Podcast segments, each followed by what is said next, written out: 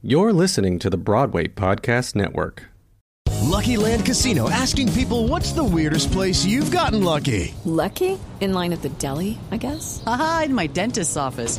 More than once, actually. Do I have to say? Yes, you do. In the car before my kids' PTA meeting. Really? Yes. Excuse me, what's the weirdest place you've gotten lucky? I never win and tell. Well, there you have it. You can get lucky anywhere playing at LuckyLandSlots.com. Play for free right now. Are you feeling lucky? No purchase necessary. Void where prohibited by law. 18 plus. Terms and conditions apply. See website for details.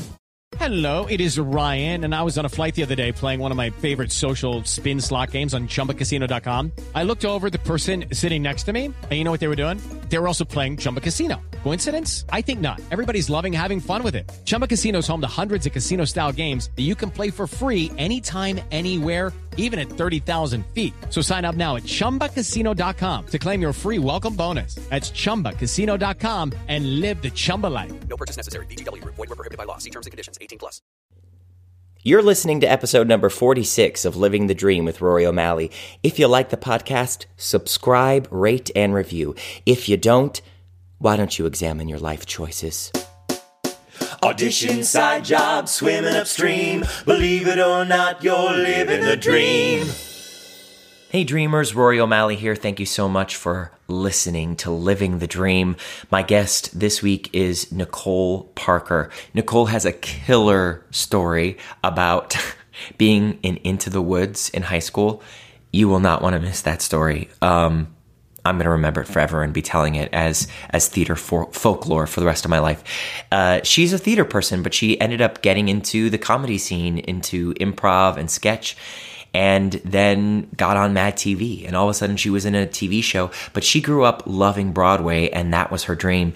So she got to make it come true with Martin Short in Fame Becomes Me, and then got to be Elphaba on Broadway and on tour. And so much of her story is getting to be a part of both of those worlds, comedy and Broadway, and kind of having to decide between one or the other.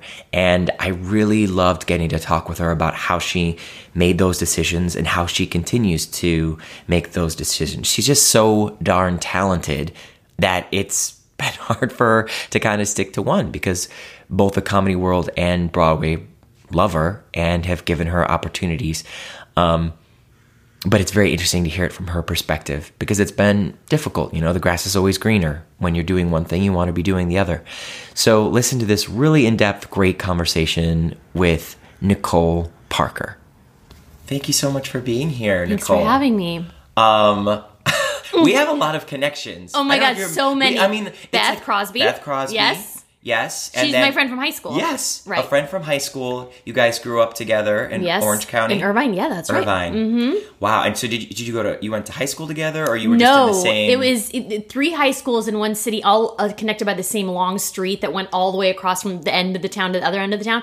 And and that's what I love about it is that like Three high schools on one street? Yes, but like miles apart. You know what I mean? yeah, but it is yeah. funny. You could drive down Culver and literally hit all three. And University High School, which is so cleverly named because it was next to the University of California, Irvine. It was just university, so uni. Uni. And we were like the academic school. Woodbridge was like the athletic school, and Irvine was kind of like all around great. And they had a really great drama department. And it was such a thing that like all the drama departments would go to each other's shows, and it was such an event. I was just down there, obviously, the other day, and I was like, God, I remember this. And I remember going to see Beth in shows. I remember she was. um Adelaide in uh, Oh Guys and God, I Dolls. bet she killed that. And I had a huge crush on the guy who was playing uh, at that time. What was his part? Because he was in Charlie when they did that play. You know about Oh, the yeah, yeah, yeah. uh, Uh, Charlie's aunt. Flowers for Algernon. Oh, oh, no, no, no. oh, Yeah, oh, that's oh. right. That, but Okay. they. So how would you know that? They called it Charlie, but it was Flowers Right, for right, right. Algernon. Okay. And I was obsessed with him. And like Beth knew this, and it was a whole thing.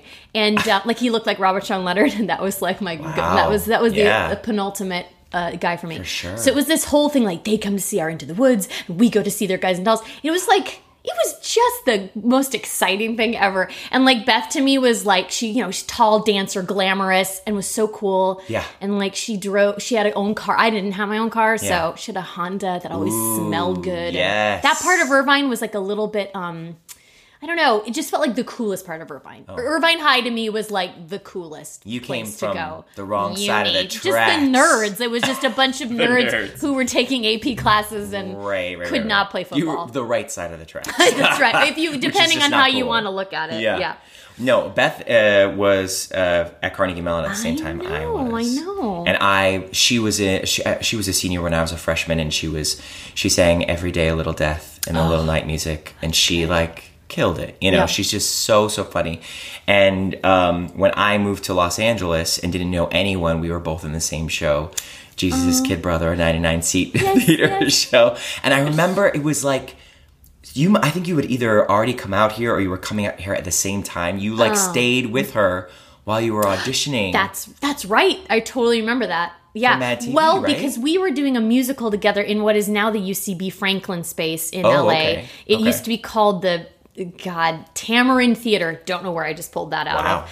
Uh, and it was a written by a Second City uh, director, and it was a spoof of uh, Romeo and Juliet. And she played, m- m- I played Juliet, and she played Lady Capulet. Oh my god. So it was really great. We got to be in a show like all these years later. yeah.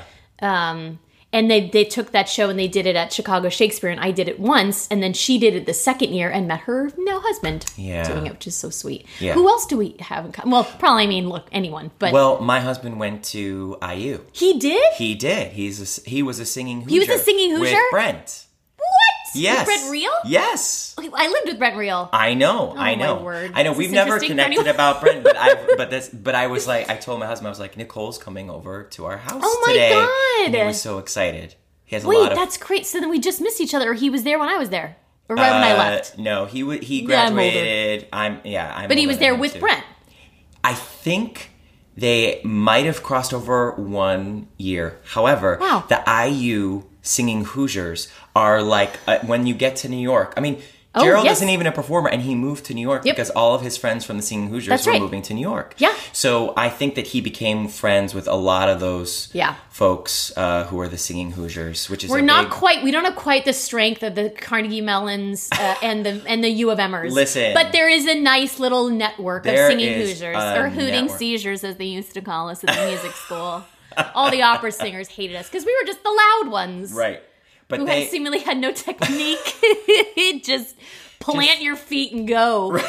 but but I've watched many uh, uh, a video of singing Hoosiers. I've never gotten Oh, to actually go to a show, but I mean the amount of dedication and love and effort and Yeah. like it's it, and there's so many of you on a stage. Oh yeah, and I It's mean, if you look back at the pictures, it's like Elizabeth Stanley and me, Yes. and like it's '90s fantastic, where like all of us are out uh, on the town um, at like Cincinnati because we did the Cincinnati Pops, and it's just everyone has the same uniform, black leather Yeah. jacket, choker, and like dark cranberry lipstick, and just white because you know Yeah. you grew Oh, up in yeah. the Midwest, Midwestern winter, and there's I just have these memories of like no one looked good in the dress, we were all very doughy, you know, it was Midwest, it was whatever, you know, we we were all happy. yeah, we were happy. Yeah. We were happy and we felt good about ourselves. Yeah. Um, Imagine that. We were good enough. Yeah. Uh, and then just I remember just being in places like Evansville, Indiana, and you're like getting ready in just a random choir room, putting on like tights. When Yeah. the last thing you want to do, you just want to be in sweats in the dead of January, and Yeah. you're just putting on tights and, Yeah.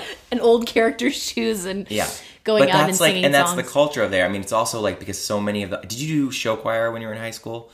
I didn't. that- we didn't didn't. have that. We didn't have it You, I'm you, an- uni didn't have that. I know we didn't have that in Ohio, and my husband did though, and I think it's very big in Indiana. Yes. and I remember when I met uh, Gerald's mom Mm-hmm. the first time, and I said I'm an actor, and sh I said, but I never did show choir, and she said, well, then how did you get into acting?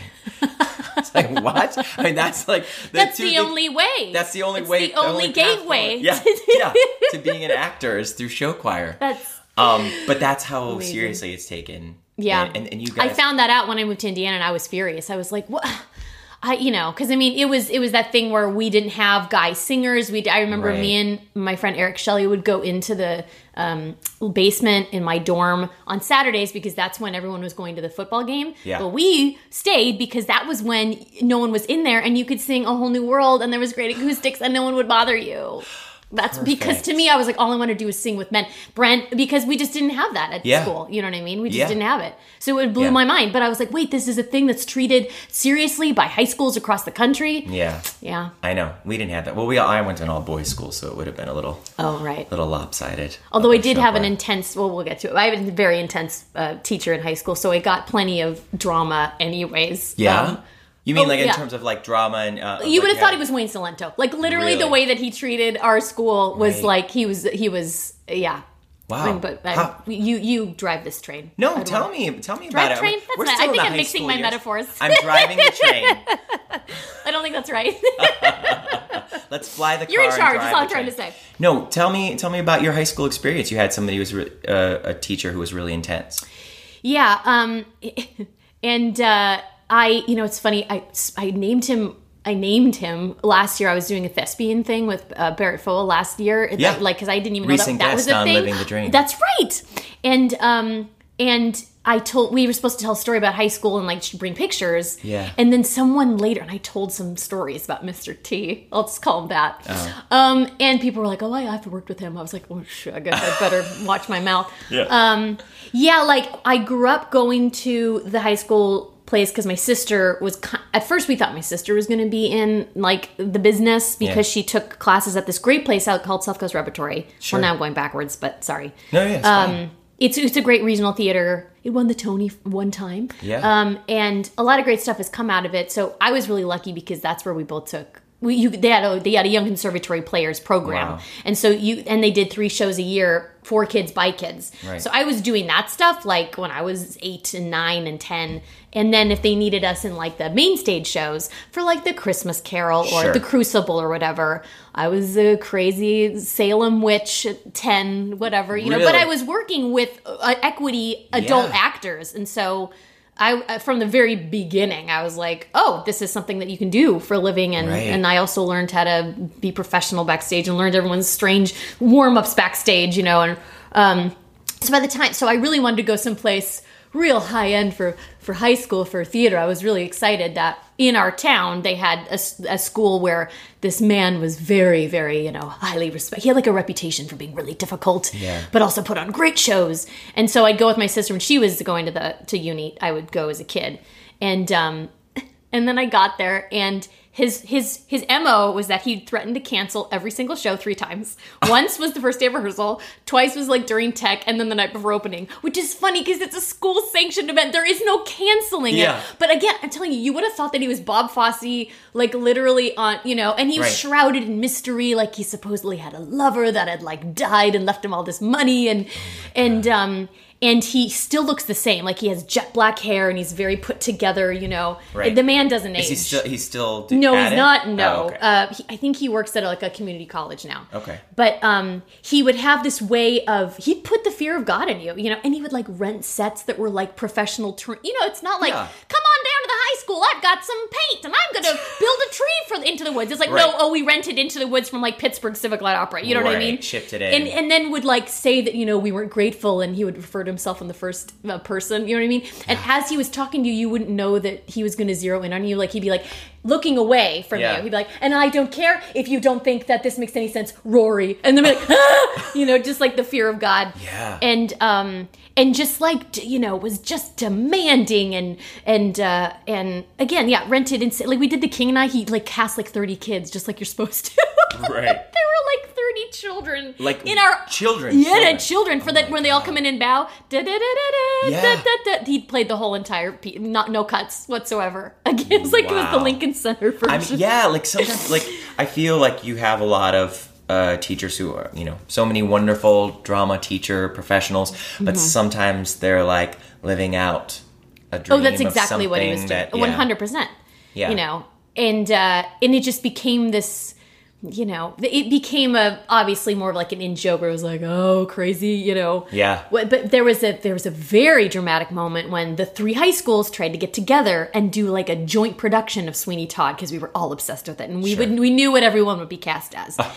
and we like had to apply for a special grant like to the school district and everyone was behind it Right. and and all of a sudden like we had like our first rehearsal and then all of a sudden it was like done and we were told by him that it couldn't go forward because it conflicted with the show he was doing and we're like he killed it he killed our production speech. And it would have been so brilliant. Can you imagine what dum dums? We're just like, no, we're like, we know enough about musical theater. We've seen the PBS special with Angela Lansbury. Yeah, we yeah. know how to We- do it, which would have literally just been doing that. yeah, yeah. Oh my god. No, my, my friends and I in high school, we used to cast every Sondheim show with all of our friends. Yep. Just a dream cast, and we'd be like, we can probably put this together somewhere. You know, we can get the money. Oh, yeah. You know, it never and happened. and we did into the woods and of course i think it was my i probably did shot for shot what joanna gleason did and Oh, she yeah. was my hero one of my heroes at the time Yeah. i mean and it's just so not original to say that you know when you're growing up like i'm the only one who discovered this video and then Yeah. everyone says it when you're in your 20s yeah. you're like no no no that was, that was mine no, no, no. that was mine right I wore out my it's like oh copy. everybody Yeah. um But we but isn't have- that funny how seminal that is that was literally the only thing was it was that and the sunday in the park with george and then the sweeney todd that was like it Yes. so it was all Sondheim, Yes. which is amazing. I know. You know what I mean? And that used to be what they showed on Bravo. That's Yes. what Bravo. That's why it's called Bravo. it was like the only theater arts. It's not. Oh, yeah, network. Bravo. It's Yeah. not that guy now. I know. I hate that. It drives me crazy. It's Yeah, not. It's not like like I'm not saying I.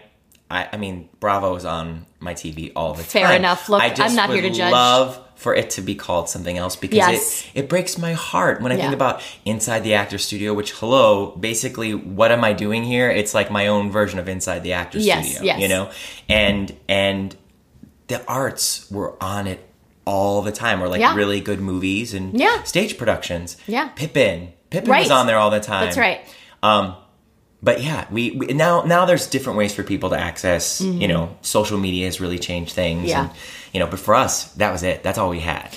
That's all. Yeah, that's all we had. And so, and of course, you know, of course, we you know, pushed him to do it. Like we have Yeah. to, even though it is so difficult. We Oh, did it in college. She was like, "This music is impossible. You're asking high schoolers to do Yeah. it."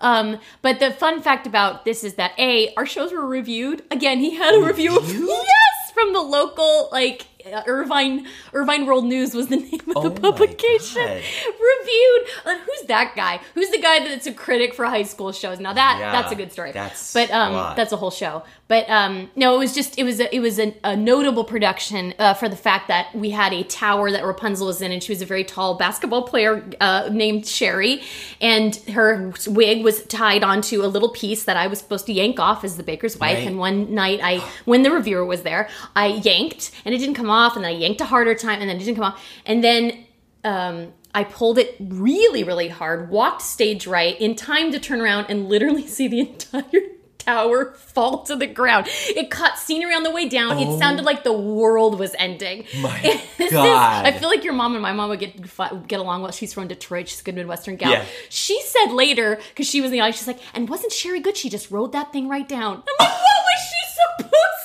to do? she wrote that She didn't thing. fight it. She She wrote. did it she didn't fight grace. it. Like, what gravity was what it was. I don't know what you're talking about. She had she didn't have time to be like, what should I do? She It yes-anded. She yes anded. She almost landed in the orchestra pit. There, I mean, it's it's insane. I turned around and I looked at the girl playing Cinderella, who is now hilariously my sister in law, but at my best Oh my friend at the time. She, and I was like, I didn't know if they were going to go on, right? Yeah. I was like, would we? There was just silence, and then there's that moment where you're like, I can try to make it look like it was supposed to happen. I think I went, oops. but she wasn't moving. So then Carl Stensky, this big sound guy, comes running down the aisle, gets on stage, gets her up. She looks at the audience and goes, bye, and then walks off. And they called the firemen, and literally she's having to explain to them she's out of it. She's like, I fell out of a tower. They're like, what's happening? Why is this oh. child? Wait, did the um, show keep going? They did not stop the show, is what I'm telling you. I ran. I looked at the at the conductor. Oh. No one stopped. Everyone just kind of stood there looking at me. So I went to a girl, uh, Cinderella, who whose name is Katie, and I was like, "Come on!" And we went right into you know, bum, ba, da, ba, ba, ba, ba, you know, and did the whole shoe thing. And the whole entire time, like the door keeps opening, and I can literally see the, the siren lights. And now I'm like, it takes two. Oh my god! I thought one was enough. It's not two. Dear God! You know, I'm like looking off. We didn't stop. And the thing is, the baker's wife has to literally be on. See, this is where your mom will be like, that girl should slow down and sh- and, and be quiet. No, Um, this is where everyone else no, is dying. but this 'cause is I can't but, believe this but is the baker's true. wife stays on for like a good chunk, like 20 minutes. There's like three numbers she has to do, so you don't get a break. And the whole time, I am telling you, I thought she was dead. Like I'm not joking. and, and yet the show must go uh, the on. show must go on? Question mark. I, I'm, t- I'm like, there is no way in hell that any Broadway show, if something I like that happened, would keep going. This is what I'm talking about when like people in like smaller communities, you know, have too much power where they think like this is what would happen. It's like no, no, actually, Oh, equity no. would shut Ab- the thing Absolutely down. not. Everyone Um, would go home that yeah, night. Like the show would, it wouldn't exactly. be applause. Yeah, be like, refunds at the door, or whatever. Yeah. No, no, no, no. We just kept going. Now, I will say that the show kind of stopped. You know, in terms of like we didn't do anything while he got her standing up, but like we did keep going. we cleared the We field, cleared the with the injured player. But I was the only one left on stage, of course. So then, like, you know, we just had to make sure Cinderella ran on. So I get off stage. I was, I mean, when I think about it sometimes, I'm still like, what if it had gone a different way? What if it, you know, and, and so I, she, this is amazing. She's a champion. She was an athlete. She finished the show. I And we changed the line. You know when I say I was a oh no the the witch is like I was a good mother and she goes um or she says what did I ever do to you she's like well you locked me in a tower Yeah. which I fell out of that's what she said she said that? yes That's brilliant. and it was brilliant. Um, and the best Did the part is the die? review. They were. I mean, I think they were freaked out the whole entire time. Again, why did the audience? These were parents. Why weren't they like, Yeah. "Excuse me, we should stop this"? Where were Sherry's parents? How did they not get sued? I don't know. How did he not get fired? I mean, it is insane. But the review, Yes. you know how like it'll be like um like an in bold type before like a descriptive paragraph. Right. It literally said hurtled to the stage with a sickening thud. I'm not kidding. oh, And every time I was mentioned, it was like Parker, despite the mishap, turned in a good performance, or Par- like it was actually critical. You know what I mean? It was like Parker was visibly shaken, but was managed to continue. I was like, "What is wrong with you?" You know. And then it said, "Perhaps next time." As if there's going to be a next time. There's like three shows, you know. Yeah. Um. So like, next time, perhaps have her take out a pair of oversized scissors and fake it. Certainly not as dramatic, but a whole lot safer. And I was like, do you think that I this was not my choice? People like at school were talking about they're like, oh, here to kill Rapunzel. I was like, oh my god, it was not my fault.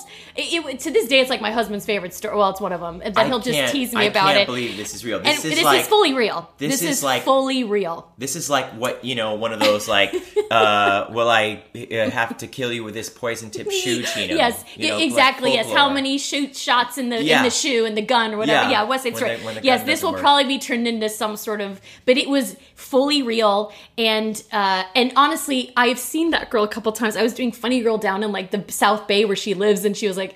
Fully brought it up. She's like, ah, well, you know, you almost tried to kill me that one time. I was like, oh my god. Can we please no. not have that be the story that I am responsible for the Yes. scenery?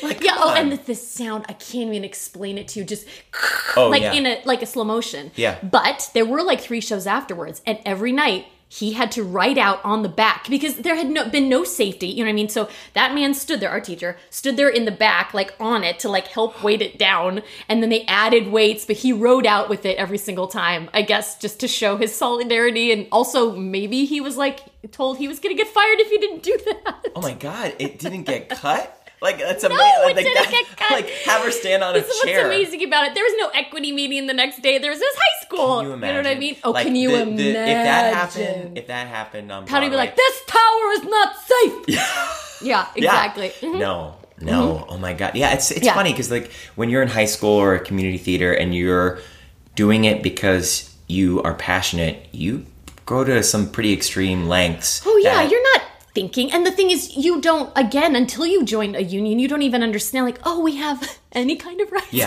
like, Yeah. Oh, we can say. Yeah. No, even Do still, we- we, don't we- learn that. yeah, but like, break, yeah. yeah. Yeah, let me just getting. I remember, you know, just getting like a ten minute break every hour and twenty minutes. I was like, oh, Yeah. Wow. So it's funny for me now if I like cut myself like during rehearsal or whatever, and the way a stagehand rushes to get or a stage manager rushes to get a band-aid, I'm like, Yeah. oh, this is nothing. Yeah. Yeah. Let me tell you about let me tell you about Rapunzel. She needed more than a band-aid. Yeah. I cannot believe that there's like sirens and and that the fire department shows up and the show just keeps going. Yeah, and you know what was also terrible is that she was a beautiful Indian girl, and because we had a lot of Asian um, uh, students at our Uh-huh. school, lots of Chinese students, lots of Korean students, lots of Indian students, and a lot of them were in this show. And when we look back at the video, like, and I, it's had to have been him. Like, he wanted everyone to look uniform. I'm not even kidding you. She was basically in such w- white face. I'm, Oh not, not kidding. God. So just imagine what these paramedics see. They get here. It's a tall Indian woman, beautiful woman, with like Oh God, white like grease powder? paint on, who's like, I fell out of the tower. it's Oh just, my God. it's too good to be true. It's too terrible to be true, Orange really. County's But like, we got to shut that high school down. that's right. So Irvine High might have been cooler, but we, that's we were all where all the action happened. yeah, apparently. It's my first review. Rough, real rough. I can't believe that a review of a high school show. Mm-hmm. Um, so you you you're doing theater in high school. Did you? St- uh, when did you start getting into the comedy scene? Was it? it happened. I, I've literally tried to trace back to this because Yeah. sometimes it's you know caused issues for me because you have to choose or well, it's been it's going to be a constant battle. I've just accepted it Well, inside me for the Yeah. rest of my life. Well, well, tell me tell me exactly what you mean by that. okay, that the fact that when you love two things exactly the same, Right. but they're they're two disciplines that intersect every once in a while, but they are different enough that in order to like go to the very top or to feel like you're at the, you know, whatever that means, you know, that maybe should you have picked one or maybe do you have to throw more focus into one than the other and then does the other one sort of, you know, fall by the wayside? And I so I have had to think about it in certain times and I swear to God, it started literally at the same time because when I did that show at S or show when I did my first recital at SCR, the place where I took um, classes as a kid, I was eight, and they put you through this whole thing: sing, act, move, speak. You know, and you learned improv. They were teaching us improv at eight. They were teaching us you know a little bit of music theory um, i remember all these women and men they're all my mentors for life and we were doing this uh, you know 20 minute presentation on a saturday of uh, like a little Lulu comic strip. Lulu is like an old comic strip, like um, Archie or something. Yeah. And um, Google it. Um, it's okay. I didn't know it as a kid either. Um, I mean, I remember the song still. That's how nerdy it is. But I just remember very specifically. I wasn't sure that it was a funny bit, but I was just playing her friend, and I had this song to sing,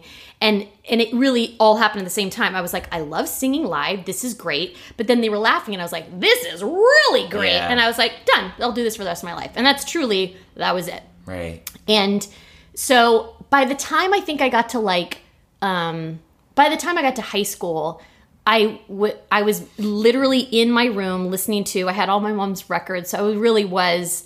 I mean, I guess I'd say for a while it was musicals because I did want to. I was in tap dance. It was like the only thing I could really do. I was never very flexible, and I couldn't turn, um, but I could follow choreography very well, and I could tap up a storm.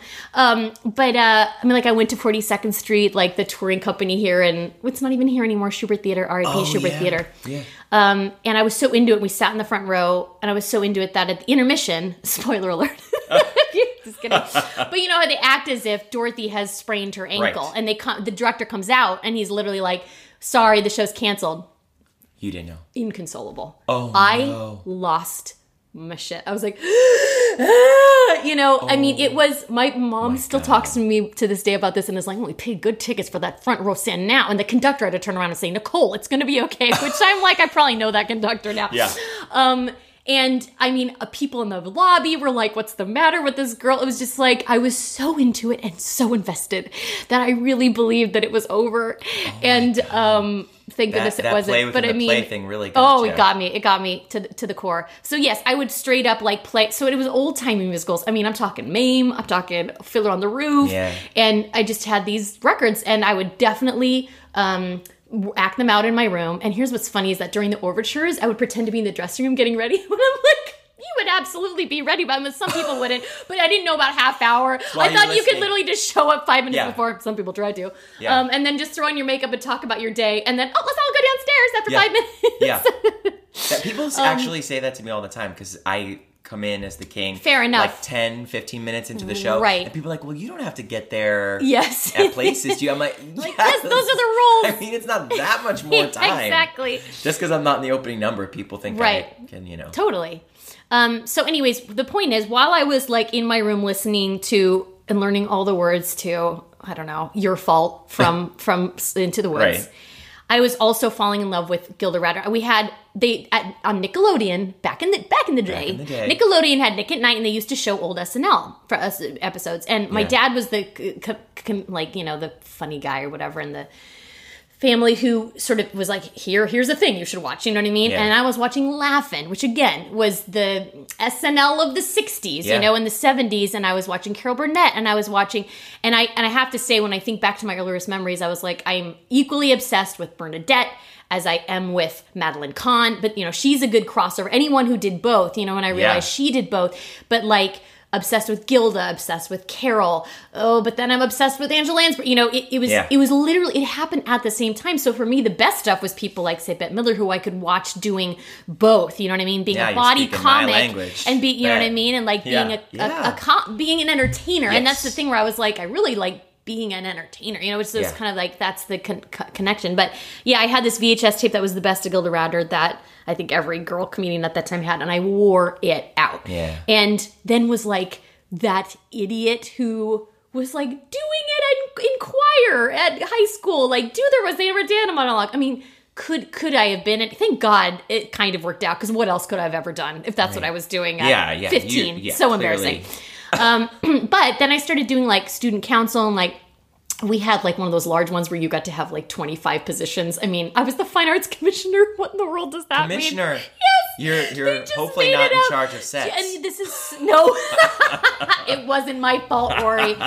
Um, no, this is like incredibly nerdy. I my brilliant idea was I was like, well, we'll have a fine arts awareness week. Like it was uh, something that needed to be like it was like Mothers Against Drunk Driving. Did you all wear ribbons? Oh no, no, it was better than that. My brilliant idea was that in every uh, respective class, freshman, so- whatever you were reading at the time, whatever play you were reading that year, Uh-huh. whether it was Hamlet or Crucible or um, uh, what's that one uh, by Oscar Wilde, Imports Being Earnest. Oh, sure, yeah. We would burst into the classroom and just start doing a scene from Hamlet or from.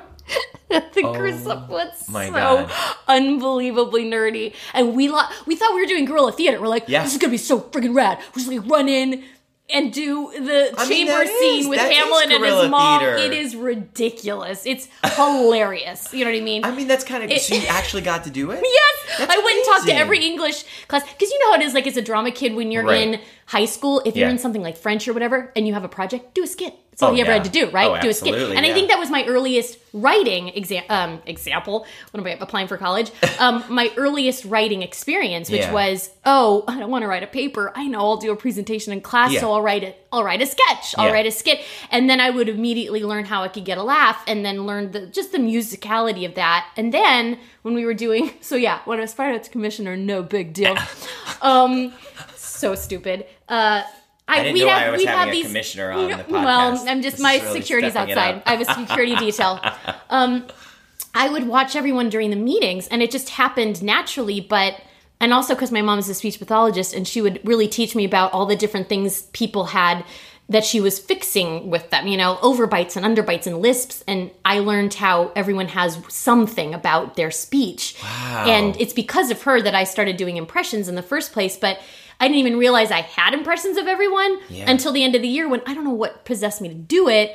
But as we've already seen, uh, it doesn't take much to have me do weird things. But I did like a whole meeting where I played all 25 people, you know, and and that was a combination of a oh I can impersonate people, but also like I liked writing the jokes. I liked knowing that this is probably gonna hit or this is probably gonna get them. So then the next Yeah. year, I did the same thing. I was on council again. I don't know. This time I did like the morning announcements, equally as embarrassing.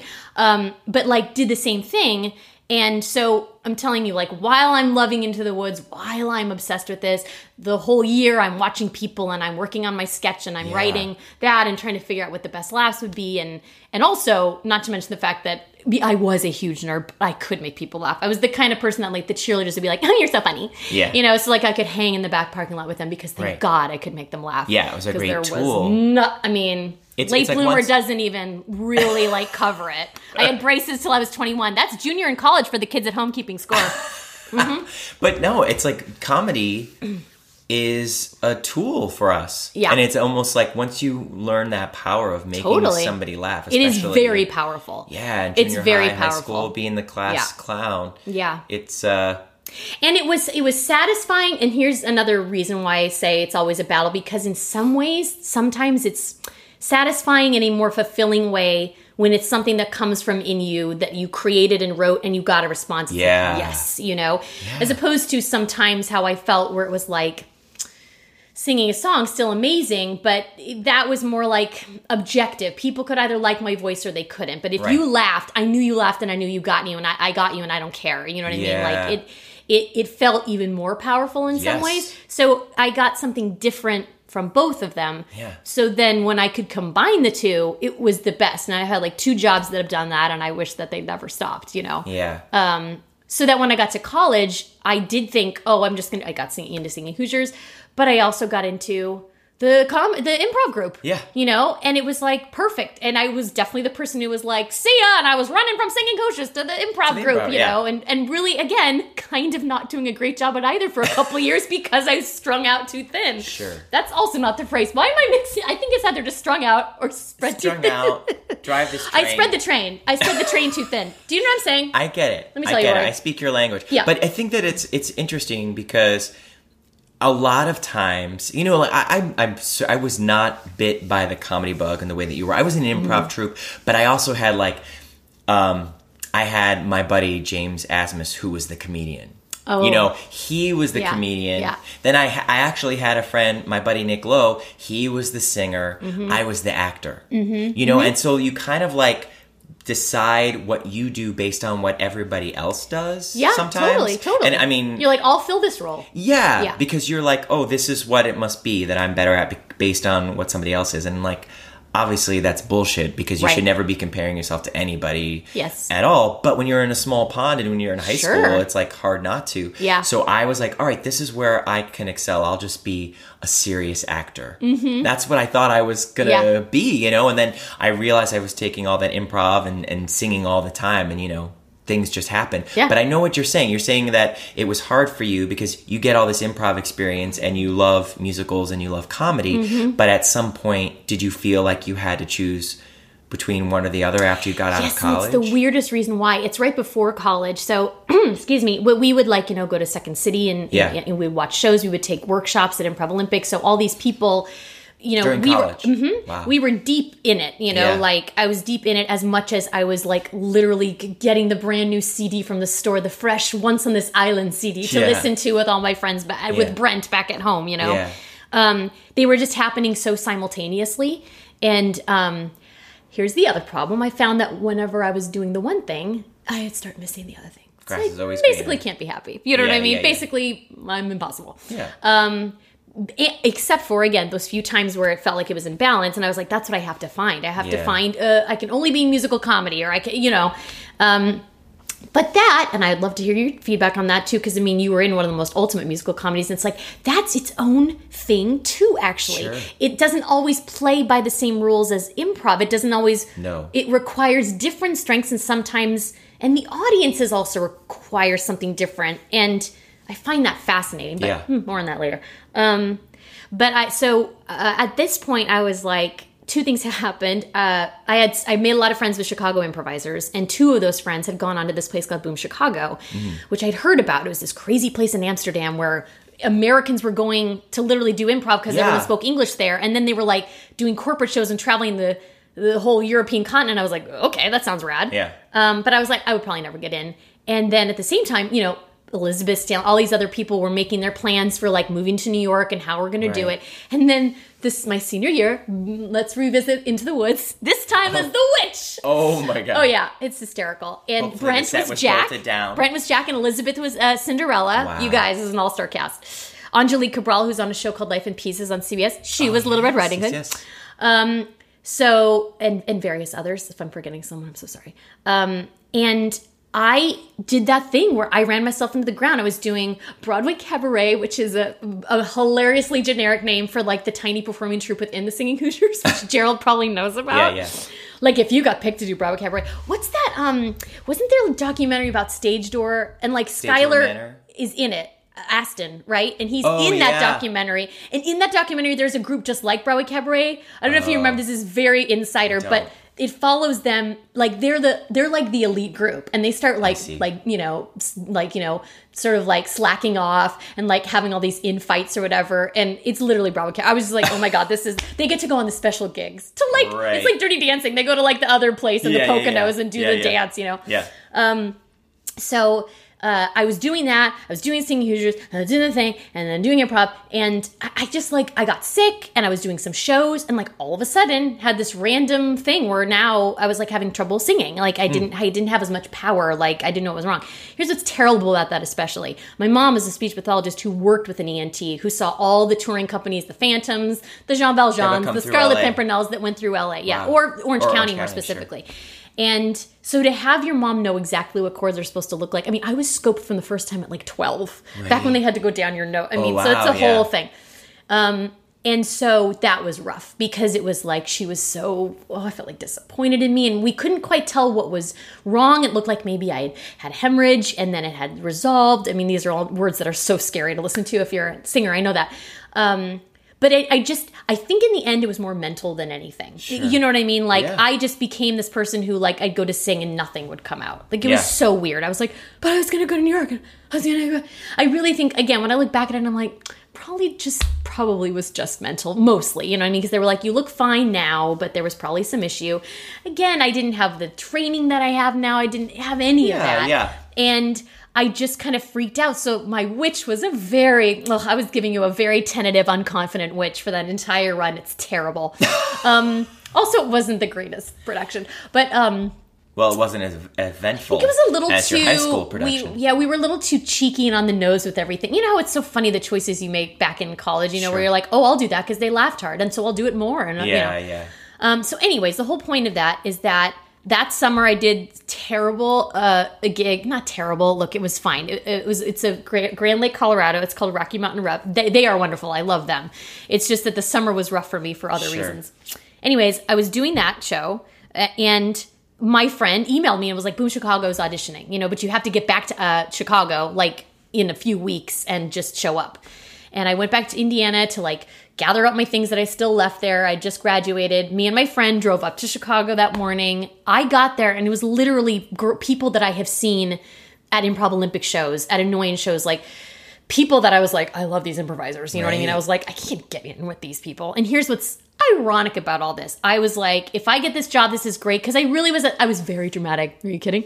um, I was like, I don't know if I'll ever be able to sing eight shows. I know you have to be able to sing eight shows and maybe my voice isn't strong enough. None of this was right. This was all of story I was not. telling Yeah, myself. yeah. If anyone had stepped in and been like, hey, you're fine. like, Yeah. also you're singing all summer. Uh, What's wrong with you? Yeah. Um, but I was a dramatic child. Um, totally not anymore. Um, just kidding. Um, I'm still child. Well, I mean, But- also the fact that you're so aware of your vocal cords, that you were scoped, that you're so Yes, I was- conscious of it. most people aren't. I Most didn't people- even know what vocal cords That's right, what like they looked like, yes. until like probably ten years ago. You know, Exactly, like, until like, a problem happened. until something which comes doesn't up, happen and until like, later. Mm-hmm. Oh, I got to figure this out. But you are like, what's well, and because I had a mother that was in, she probably wouldn't even have suggested it. Do you know what I mean? Sure. I probably would have just, you know, waited for it to get better. Yeah. I just needed rest. Yeah. But because of all that, literally because of that, I was like, well, I'm just going to I, I would have probably already auditioned for it, but I was just like go, gung ho. Yeah. Now, when I got there, I was like, I can't do this. This is like insane. And it was one of the most stressful auditions to this day that I've ever been on because they're like, just be yourself. Like be yourself. And also Right. you get like five games to prove you're the funniest, but also show you understand improv and you have to play on a team and not elbow people out of the way. And so, ironically, the second day was singing because they do all these singing games. And I was ah. like, yes! This is because mine. musical improv to this day is actually, if you wanted to say my favorite thing, it is my favorite thing in the entire world. And I could just, if I could just make a living doing that, then I would do that. Which we but both I can't. got to be Which we both got to you, and you were so amazing. Oh, you were. I was so mad because I was like, I'm so excited to do it, and then you were the week before me. I was like, oh my god, I have to follow Nicole. You No, were please. so funny. Those guys are so was- great. they're it's- I love it. I'm obsessed with it. And it's just my favorite thing to do. So as I watched the whole rest of the room like shrink, you know what I Yeah. mean? I was like, I've got it. You know, and I guarantee you the only reason I got in was because, you know, I tricked them, basically tricked them into being like, well, I'll be your singer, you know? Yeah. And I was not the funniest, you know what I mean? I was not the fastest, the most clever, but yeah, I could sing and I sang with confidence and, you know, really overcompensated that way. Yeah. So within weeks, I was now in October, I was, was I still 21, 22? I mean, I had to get a passport, I had to do everything, and I went to Amsterdam. I had no idea what to expect. And it's one of those things where I think about it and I have thought about it, like, what would I have gained by two years in New York, you know? But man, I wouldn't give up that experience. At the time, it was Jordan Peele and Seth Meyers and Ike Barinholtz um, and uh, Kay Cannon, who uh, wrote all the Pitch Perfect Yeah, movies. I mean, yeah. it was, I was truly with the I've most heard- I've amazing comedians with in the Seth world. Meyers talking about this time and how Yeah, everyone. I mean, it is a boot camp of sorts you can't even imagine. Yeah. Everyone arrives. I spent the entire year worried I was going to get fired. I, I got there on the Monday. My first show was a Thursday, and it's a whole two-hour sketch and improv show. Wow. And and you are given extensive notes afterwards. How you dealt with audience members, how you shot them down. If you didn't remember the girl's scene in that, eh, not name in that scene, how Yeah. you handled this improv, how you did like. It was so overwhelming to me that for me, I was like, when we would get to the musical stuff, I'm like, thank God. Yeah. So now it was flipped because I was like, as much as I loved comedy, I was like c- uh, using the musical thing as a crutch, really, or not a crutch, but you know, it was Yeah, my It was the strength. thing that you felt. But see, isn't that so the artist in us to say the thing that you're good at is your crutch? I know, no, yeah. it's what you're good Listen, at. Listen, this was. I don't need to tell you. I mean, this was, and, and there's nothing wrong with saying boys' club. It just is. There's always, Yeah, I think, just yeah. going to be more men than women No, in comedy. And at it. this It's so time, true. at this time, it was still very much a thing. Yeah. And you had to find your thing. And I was lucky. Music was my thing. I watched other women struggle uh, because it was the kind of environment where, you know, if you're if you you're on time this happened at mad too to a certain extent but like especially with the girls you know if you're five minutes late to rehearsal they'd be like i'm kind of disappointed. Whereas a dude might show up and he's 20 minutes late but if he's got a good story about a hot swedish chick and some really good hash from last Right. night oh it's good a good good story. And it's like wait a minute why is that? Why? Yeah, you know?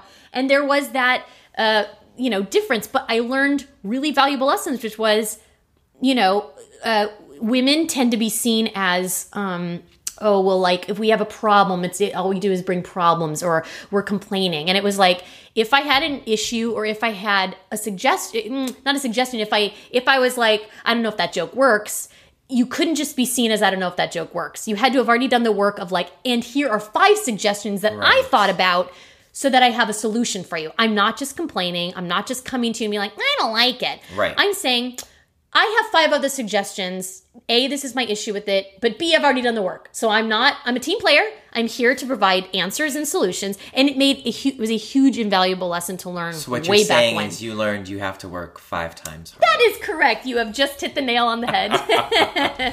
No, I mean Um, that sucks. That's that sucks. Mm. However, I'm sure that because you kept pushing and did and you did work five times harder and you you realized that that's what it was going to take is what made you so successful at it. And had and you had to sink or swim right off the bat in a situation like that. Yeah, I mean, that's graduate school of comedy, right? Absolutely. I mean, I look at my, I literally did keep a journal still at that time, and it is. I am so mean to myself. I'm like, way to not get that location right, you jerk. Like literally, I am just In the so- improv, you in didn't know where the improv, location yes, was. yes, I didn't know where the location was. Um, they wait, wait, wait to not yes and that roller skating suggestion, you know. Oh my God. Um, and it was the kind of place where you had no choice but to be competitive. It was you were so. Now I will say, I mean. I, so my best friends for life from there. Do you know what I mean? Like Yeah. th- uh, most people were very lovely to me. It wasn't it wasn't necessarily any individual going at me. It was a collective that of energy that if you're not the right type of person, you felt it more. And again, thank God I did the rap game we do every Friday. You know where you where you do freestyle rap. I, I loved it. I understood that. I could rhyme quickly. I could do those things. You know what I mean? So Yeah. I had my thing, and all you had to do was have just one thing. You know. Yeah. But they would literally do something called line of the night every night after the show. I don't know if they still do it, but after a whole two hour show, he would give you notes and they'd be like, and lines of the night, and there would be 10.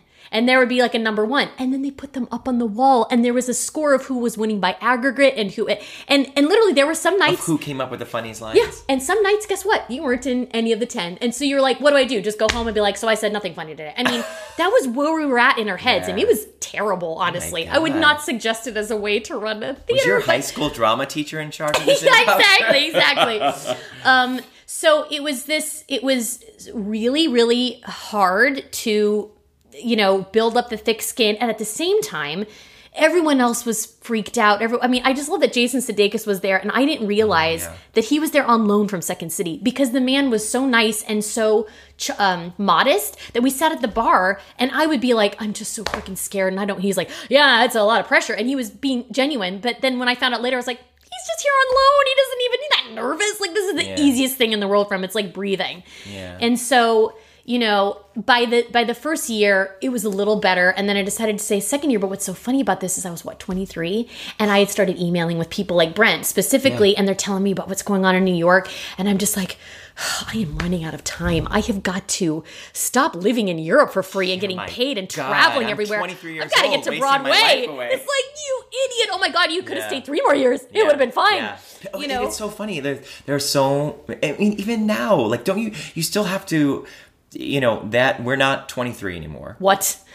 I mean, we're not. Speak for yourself. Oh, I'm just okay, kidding. okay. I mean, I'm, I'm with all those children in Hamilton. They're so young. I Oh dear lord! kids. Oh, what I loved it when you said that. That's how I felt on tour with Wicked. Of oh, like Oh, people, yeah. going, I'm doing a pirouette down the hallway, and I was like, "Shh, I've got to get to sleep. Yeah, Yeah. yeah, No, they're they're they're very young. They're all like mm-hmm. right out of college. Yeah. and I keep thinking about how I got out of college and thought time is passing by so fast, and I I'm it's too late Yeah. for me to Yeah. try this or Yeah. Mm-hmm. try that or do you know I had to uh, everything was kind of set in stone. Yeah. you know, and I'm like that's not true then. It wasn't true then. It's not true now. You know, that's a really good lesson to sort of be like, don't make the same mistake you made back then. Like, you- Yes. you, still should be saying that because anything can happen at any point, and and that's a really good lesson. I've never heard that take before, so I, thank I you for that. thought- I like always, that. I always like think of ten years ago, Rory, and think, Right. "Oh, you were such a fool." Yeah. and then I do the You're exact same thing about now, now, yeah. because I'm like, "Well, now I'm old. Now Yes. this is set in stone." Yes. But that kid, he should have Yes. realized he had his whole life in front of him, to- I and the same time, and you can.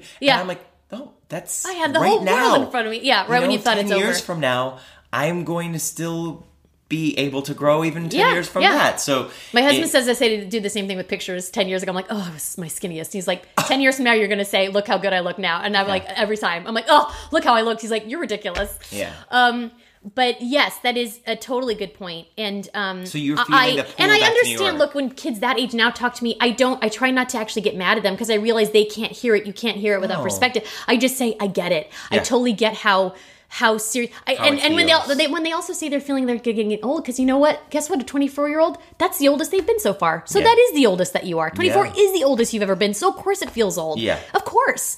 Um, so especially when you have the new responsibilities of you have to feed yourself. Yes, Like, that really as well. big- that and that's the thing I didn't think. I was just like, and at this point, Seth had gotten SNL, and at this point, I can set, and Josh, Seth's brother, had gone on to get Mad TV.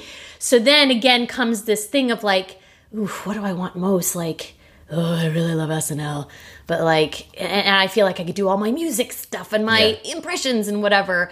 Um, but Broadway, you know, Yeah. and um, and also I was like, I'm so behind now. I've missed out on two years, and I've been singing in literally a bar where men, Dutch men, can smoke cigars in front of me. So how? Yeah. But again, ironically, like I'm not thinking about my voice because it's, it's been working for me for these two years Sure. and getting me through everything. But yeah, traveling to the most unbelievable. I mean, I did the weirdest shows. I did an improv show on a speed train in Germany for like five Germans who didn't even speak a language, playing a guitar like on it. When ding ding ding ding is like going by. You know what Oh I mean? And like German Yeah, yeah. announcements you do finish that job and you're like, I can do whatever, you Yeah. know. Walking it's- anywhere and what really bothers me, this is very personal. What really bothers me is, and I when I've had moments of trouble and like felt down and out and talked to my friends from Boom specifically, they'll be like, they'll be like, all you ever talked about was wanting to be on Broadway. And it bothers me because I'm like, did I get this all wrong? I was like, if that was really what I wanted, but that's just my lizard brain going, whatever I'm not doing, I want to do more. You know what I mean? Still, though, it shocks me because I don't remember saying that. Isn't that Yeah. funny? Like, I don't remember that. people but if I, holding up a mirror to you. Yes, they're like, that's all then. you wanted to do. And I was like, really? I was like, but I was a comedian with all you guys, and you're like, no, you know. And so, Well, yes, no, no, they're not yes, saying I wasn't. yes, they're just saying you wanted like, to do this wanted other thing. Because, but th- look, I'm just gonna say it. You don't have to say anything right now because I know you're pretty modest. Uh-huh. There aren't many people who can do both, Nicole. There just aren't that many people who can be the kind of comedian and have the comedic chops that you have, and can also sing fucking Elphaba. All right, I don't swear very much Yeah, on my we'll podcast. get- I love that- that you chose to do it before. Elphaba. that is the truth. So what Oh, they you're saying nice. is they're like they know that you singing in their improv. They're like, holy shit, this is a Broadway caliber performer improvising with us. So yeah, I mean, like you stood out as somebody who was like, I love Broadway. I want to be on Broadway, and they were like, well, she's definitely going to be on Broadway one day, which you were. So. Yeah, well, I mean, but thank you for all that. This is very sweet. I mean- but, and but that is at the heart of the thing, right? That I constantly come up against, which is I think people either see me as, oh, you're like out here. I'm the comedian that uh, that does Broadway, and like Right. how amazing they're excited Yeah. just about that. I go to New York, like, yeah, Broadway, big deal. Oh, you do improv, Yeah. you know, and you go, uh, who am I? And it's Right. just this. It's just it's just this thing, and Elphaba's a, a whole thing, which I'll get to in a second, but. um I so I left, so yada yada yada. I left and immediately went to New York. And what was so funny about that is, and I was living with my friend, and it was so cute. I remember Brent Real literally sitting down and giving me just a history of what I'd missed. Right? He was playing Brooklyn for me, and I was like, "What's happened since I've gone? Everyone's belting A's. Like, Belting what is going on, Marat?" And I was like, "Oh my god, I can't do that." And he was playing me thoroughly modern Millie, and he was like, "Here's all the things that here's what you have to sound like now." I was Oh like, well, Jesus, I don't sound like that. Um, and I was very scared. I was like, oh, maybe I can I just felt so out of the loop. You know what I mean? So I started doing the non-equity auditions, and and what I found was, again, I was so loose and free in terms of like what I was doing in rooms and just be. Yeah. When you've done the stuff you've done at Boom Chicago, you are very less fearful of things and willing to try anything. And what confused me is the first gig I got was a comedy gig, and it was literally doing impressions for a pharmaceutical company. I think it was Pfizer at Walt Disney World, and all of a sudden I'm dead broke, and I was flown down to like the Walt Disney Resort oh to just entertain these pharmacists What, for a im- week. So did you have your set impressions, or they said it was what they wanted was American Idol impressions was when it was all the rage, and I did a Paula Abdul, and then but it ended up just being me. They're like, so you're just gonna, so yes, I did have to kind of essentially write a sketch, and it was just this dumb thing where they each got a like a, a like a, a stereo to listen. They split up into groups. It was like team building. Sure. All the stuff I used to do. I mean, I taught half of Holland Dutch businessmen how to do like improv games. It was like two years of my life. was literally teaching like Geert, guys named Geert, to like, oh yes, okay, I'm gonna tell a story one word at a time. You know. Um, and uh, and so that was not new. Again, that wasn't weird to me. I was Yeah. like, oh, okay, I'll do this. You know, I, I did a show one one time for like people that were actually kind of on ecstasy and on drugs at uh, with Jordan Peele. We literally were there going, we cut the show in half. We were like, we're not staying. so I mean, when you've done all these things, you Yeah. know. Um, but I remember like I was interacting with like a Goofy. I had a Goofy and a Mickey, and there were all these rules about them. Oh my god, Disney has a lot of rules about their characters. Yeah. Um, so I did that, and I was just like, huh.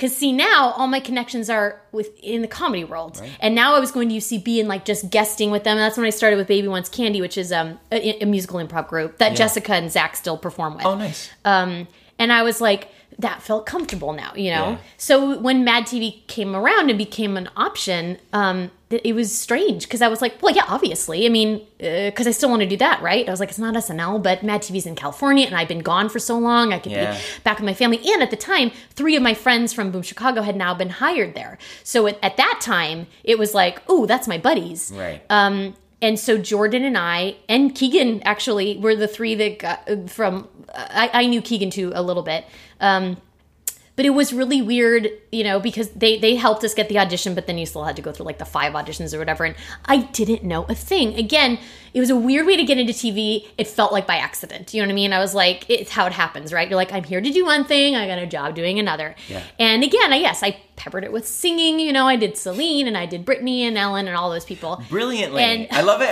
You keep going, oh, it's this uh, big oh, well, no, Um, uh, you- there- mm, I'd love to take a pass at some of those Celine sketches. I am so much, it's so much more accurate now. Uh, and I'll, and then here's ten years from now, I'll be like, oh, I was doing Yeah, a horrible yeah, Celine yeah. impression.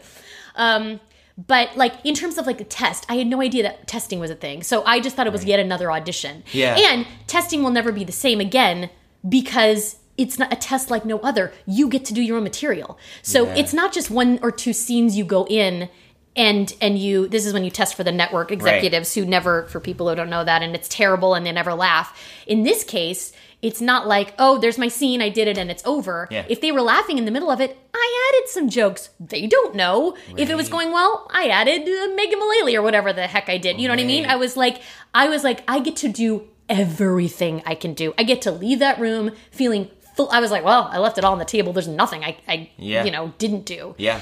And you know, every test since then has been so remarkably disappointing. Not only because I didn't get it, but because I'm like, oh, this is not what I thought it was. I was like, I just walk into a room full of people and I just do my shtick. Great. It's not that You know? intersection of, of what you talked about before of, Right. of getting to uh, write it and have Yeah. the ownership and that feeling Yeah. of making them laugh because and I mean, you wrote it. I say all this realizing how incredibly lucky I was and privileged. Uh, it's only become an issue. It's an issue I did not consider at that time. Yeah. I am saying those things with hindsight. At the time, I was just like, I love both. It's always going to work out. I'm going to do Broadway. I'm going to do this. Yeah. You know. Whereas the only reason I say about it now, like it's a problem, is because work stopped happening uh, for a couple years, and I started thinking, well, that's probably the problem. It's it's only trying to identify um, something I still have going on inside, uh, not because I was uh, upset at the time. No, at the no. time, I was like, I'm gonna live forever and I'm Right. gonna work forever. Right. Um, and neither is true. Uh, but uh, and that's okay. Well, yeah, Um, it's, o- it is okay. It's also like I've talked about it a few times on this podcast that the uh, difficulties of early success, and I know that like you certainly paid your dues by going to to Amsterdam, but you Yeah, but, uh, it was but you- you fast have and a- lucky. yeah, like you you Yeah. were in uh, a network of work that like really brought you to Mad TV, and you're in this not a bubble, but you Mm-hmm. no, are you are supported in Here's- like yeah. this, is the next steps. I don't recommend it. Here's the problem: when you and I see it happen with people my age who have hit that same thing, and I'm not trying to be in a judgmental way. I'll just I'll recognize it. I'll be like, I know where you're at, Right. Because why wouldn't you be like this? You literally kind of think, I figured it out. Right. You go, it worked out. I knew it. I knew it. I knew I was this good, and I knew it was going to be this easy. Right. You know, and you're like, I did it. Right. And it's such a unfortunate lie, you know. I mean, for some people, they just continually work. I mean, because that's the other thing. Uh, well, anyway, um, the whole point is, uh, I I got that job and uh, again went through a process of like not really knowing what I was doing. I still relied on music a lot, as you'll see. It's like all the music videos are me, and I loved writing them, and they were my favorite thing. Yeah. Um, and you were amazing and are amazing at them. So it's like, of course. Thank you. But but so the thing that came up was the Martin Short show. Yeah. And that show honestly is the show I could do for the rest of my life. That show was the perfect intersection of the two things that I love to do. Yeah. And it made so much sense. Like everything Yeah. made sense. Because it was me and Brooks Ashmanskas. It was people like me, weirdos who did a bunch of different things. We were good at these different things. Yeah. And people like Marc and Scott and Marty who just wanted to showcase that. And I was like, I've died and gone to heaven. You know, like this is crazy. I can't believe that someone finally came up with the show that I want to do, which is do your impressions, sing a loud, loud, sing a big song. Do a sketch, do a character, and that was again that was the audition. You know, it That was, was like before do or after Mad TV? so this was complicated. This was while I was on Mad TV, Wow. and what n- no one knows. Why would anyone care? But nowadays, I would like have Insta storied this, and I think it would have been very interesting. Yeah. Is that it was a huge big deal for me to do it. Dick Blasucci was the um he was an old uh, writer from SCTV, old friend of Marty's, and the showrunner at Mad TV. The only reason I was able to do this was because of Dick. Oh. Yeah. Because. Obviously, I had a contract with Mad TV. I was now three years in, I think, three or four years in Yeah. which is again crazy that I was on that show for six years. Again, that's a bubble. I mean, talk about a bubble. And but at the same time, I knew I was like, I'm never going to work on TV again, which is a terrible attitude to have. But I was aware I've been lucky. You know what I mean? I just had this feeling. I don't know. I was like, I feel like I got really lucky.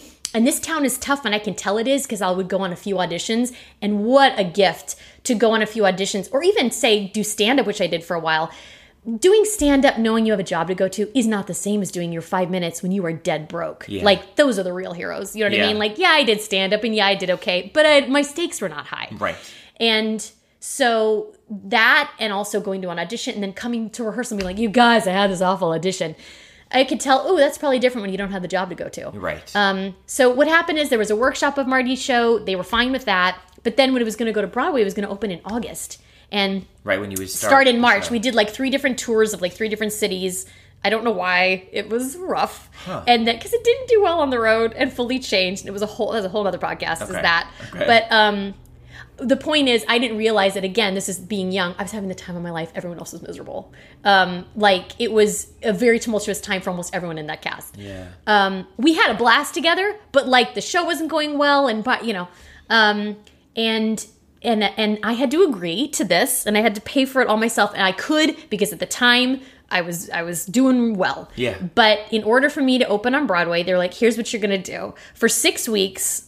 In August, starting in August, I would do the shows, and on Sunday afternoon, I would fly to the, uh, to, I would go to the airport, fly to the airport. No, I go to the airport. My mom would pick me up late at night here, take me to my apartment. I would do like camera blocking on Monday for um, Mad TV. I would do the reading, the table read on Tuesday. I would take a red eye on Tuesday night. I would do the Wednesday matinee and the Wednesday evening. Sometimes I would turn right back around and come back here for Thursday, or alternating weeks, I would get to do Thursday taping, pre taping, and then Friday I would fly back. Oh so Jill Bromwitz, my understudy, did the two shows I would always miss. And I remember when they brought in the calendar, I was going to say yes to anything. I was like, this is Broadway. This is my Broadway debut. This, I'm not going to give this up. But I'm sure when I look back at it, I might not have had grace about it. I'm sure people were like, you're a twerp. You have a freaking television contract. And like, you're busting our balls to try to do this Broadway show. And it's, when I think about it, I'm like, yeah, probably could have. When I look back, I might have been embarrassed about how I, because, you know, I was very, I was very dramatic about it. Um, but I was, it's, a, it's, a, I was only, big, when things are coming to you all at once like that. Sure, but I mean, it's dream. like boohoo. But I was emboldened by the. I was only emboldened by the fact that all the other writers of our show were like, "This is great publicity for our show." Wait, this is great. So the fact that I was only getting pushback from basically one person, Yeah. it was that's what made it a bummer. I think probably if everyone else was like, "Look, kid, this is the breaks," I'd be like, "Okay." Everyone else was like, "You should do this. This is amazing." Yeah. So that's why I was a little bit Yeah. emboldened by it. Well, Um, and I didn't get to see it, but my husband did. He did? Gerald, he saw Oh you in it, and he he actually he's a huge Martin Short fan. He Mm-hmm. still talks about that as being one of the greatest Broadway experiences he's ever had. And he Yeah. dr- he came, but he's an insane person. He came dressed as Clifford, you know, from Martin Short's. Yes, he, He had yes. like the little dinosaur. ugh, and- I love that. yeah, he, well, he's a lunatic. but um, but no, he he talks about it like it was one of the most brilliant, hysterical shows ever, and and so many people too. Like it was a big success in terms of like. In terms of like a show on Broadway, people loved it, and they still talk about it. Oh. It's like, so funny because I did not. We did not think that, and it was always going to be a limited run. But Yeah. everyone had the sense that this didn't work. You Huh. Uh. know, the reviews weren't great. It was right at the time of Spamalot, and it was in the same vein of, um, you know, an ironic poking fun at business type things, which has come in and out of fashion Yeah, over yeah, the yeah. years. And so it it didn't. It unfortunately didn't get. It was either ahead of its time or way behind its time. It was one of the two. It's somewhere in the middle. Yeah. And yet, and yet, yes, I get great feedback from it, and people loved it. But again, I didn't care. I was meeting again. This is literally not to drop names, but w- Marty Short literally knows everybody. I mean, Yes. you were at. I became one-on-one name basis with uh, Steve Martin and Eugene Yeah. Levy and all these people that come in. And you know, he had a Christmas party here that we all thought we died and gone to heaven. I mean, literally everybody. I sang like a Oh, sure. Oh Christmas carol to Steven Spielberg, who was sitting on the floor in like a Christmas sweater. my it was God. insane. And the other danger with that is people talked to me and act around me like get ready Oh, yeah. you know and i was like yeah man this is it but what i learned and this is the tricky thing about broadway is that you know and this is when i do teach i don't want to like totally be too cynical but i think it's important that everybody knows back in the day when i was listening to my records i was like i just have to do it right one time i just have to One get to it one time i just need the one show and and this isn't it's just one groundbreaking what i'm saying i'm sure other people have said this on this podcast but i do find it amazing that it's not like it's not like other jobs. It's not like I just had to get into that law firm. I just had to do the medical school and get, you know, even though all that that, stuff is much harder uh, in some Yeah. ways, cerebrally certainly. Yeah. Um, but but you know, it, you have to get in the right show, and it's not even just like the right show. It has to be the right role, or it has to. And then if it's the right role, but then it closes early, like it just has to be a a sequence of so many planets aligning Yeah. that no one told me. So I was just like, well, I did Broadway, so I'm good, right? So now I'm in one. Broadway, but I Where had to go, go? back to my TV show. Boo. Yeah. Fuck you. That's my one F. That's my one. um, you know, and it was like, okay, so I went back, and so that the show was still going on with Yeah. Donna Vivino in it when I was when I and I went back and got to close it in January. But that's the whole reason I got Wicked is because I'm trying to go fast because I know I'm talking so much. You're Um, fine. You're fine. Okay. No time Um, limit. Okay, good. Um, but don't tell me that. um, But that's the whole reason I got Wicked, which is really backwards about because there was a Wicked parody in Marty's show. It was this ridiculous song that was like uh, Marty's funeral. He imagines his funeral happens, Right. And it's like the lights have dimmed on Broadway, and it's like this whole thing. Yeah. And we come out in like a witch hat and a whatever. And at that time, I hadn't seen it yet, which was weird, but I, just hadn't seen it yet. And um, like it hadn't come to LA yet. It was in Chicago. I think it had just started because this was like what 2004 or five. yeah, I want to think say. it came out in 2003 because and I so I don't think didn't LA had started. I didn't see it on tour. At at the time, you literally couldn't get a ticket. You know Mm-hmm. what I mean? And I was doing a show, but I was aware it was such a big deal. I was nervous when Julia Murney came to see Marty's show. I was like, oh my god, she's the current one. Like she was doing it on Broadway at the time. Excuse me. And um and Bernie Telsey, who cast both shows, he was there one day when we were doing like a sound check, and he was like, "You should do the real thing." And I was like, "Yeah, right." It was a huge joke to me because I really, um, here's the backwards thing: I didn't uh, vocally. I felt strong. I felt good, um, and I wasn't like nervous about singing for my Broadway debut, which was which is weird. It's important because of how backwards what happened next was, but I was more worried about being funny and and that kind of stuff. Yeah. Um, you also have great perspective because I totally did read the reviews because I didn't know about the time back in the day that you were Not supposed to, it, or yeah. message boards. Right. And um, I didn't know. What did I know? Sure. Uh, The internet was uh, new at the Yes, time. yeah. And um, I was like, this is, the people online are talking about stuff we're doing? How great. Yeah. Um, and I remember this is another amazing lesson in youth and just in experience that I remember going to Scott Wittman on opening night, and I was like, I just hope that they don't say something like "Mm, Nicole Parker ruined it. And he wasn't trying to be um, condescending. He was like, Oh, it's so funny how you think that you know that that it lay, rests on your shoulders. Because I look back, I'm like, No, it didn't. It's like this was all on Marty. Like this is what you learn about people when when when they're the stars that like their heads on the chopping block the, the writers and the, Yeah. the, the- you know How much someone's not going to write there. about the twerp who did one song who nobody knows you know what i mean unless it's like a breakthrough performance which it wasn't but literally you know it's just having that perspective and also then realizing what a gracious man marty is and how how uh, he let us play and how Right. kind he was and how he would also be uncle marty and give you advice sometimes and give you tough love you know he's su- such an amazing human being and also a child i mean like this Yeah. man on stage like if we had a slow audience and they didn't laugh and i'd say a line he'd whisper into my ear they hate you tonight. On, on stage. On, on stage.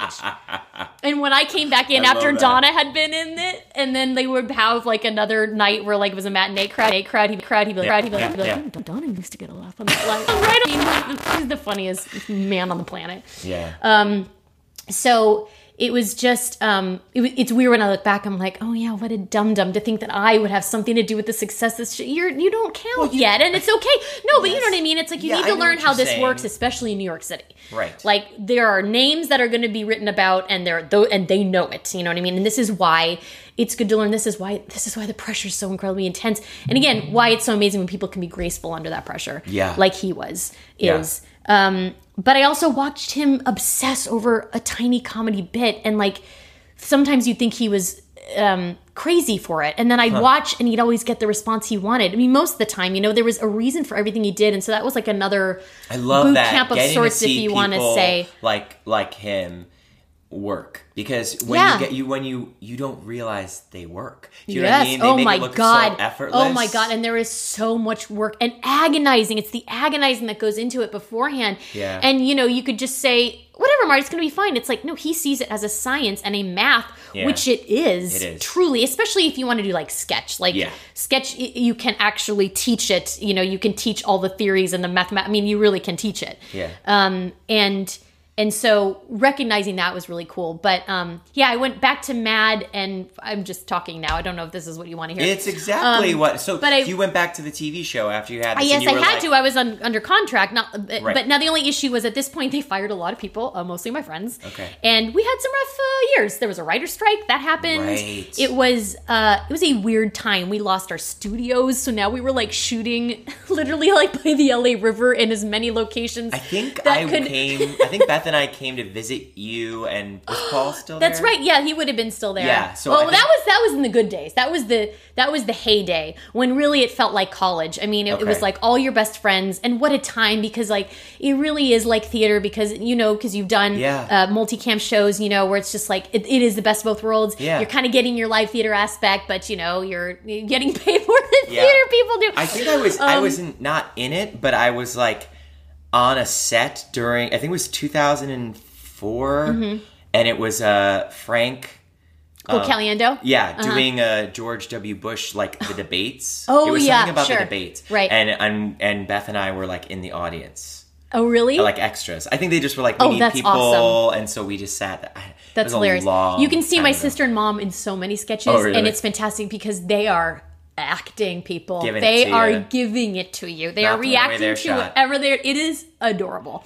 Um, so uh, what happened is, is I um, I went back and I kept on thinking about like people kept on saying you know thing about the wicked thing and i was like i just don't know and so then i listened to the cd and i was like ugh you know and i'd sort of try it and at this time i didn't have a um a vocal coach I was going to regularly. Because again you get this is the funny thing about working is that you know I kept knowing I should probably work on whatever the next job was going to be but you know and I and I would Busy. fly and at this time I would fly back and I auditioned for everything after that you know Yeah. I flew back I was definitely doing red eyes straight into like a morning audition which I don't do anymore Yeah. it probably was not something I should have done back then but it was all I could do you Yeah, know you're gonna it's go like. I'm like in LA one minute and then the next minute I'm this Barcher's making me stand on a chair while I sing I'm in love with a wonderful guy because it's a test I don't know anyway it was called the chair test I didn't I didn't pass All it right. um so uh uh I went to Chicago to see um one of my friends, uh, uh, Spencer Kayden, who was the original Little Sally in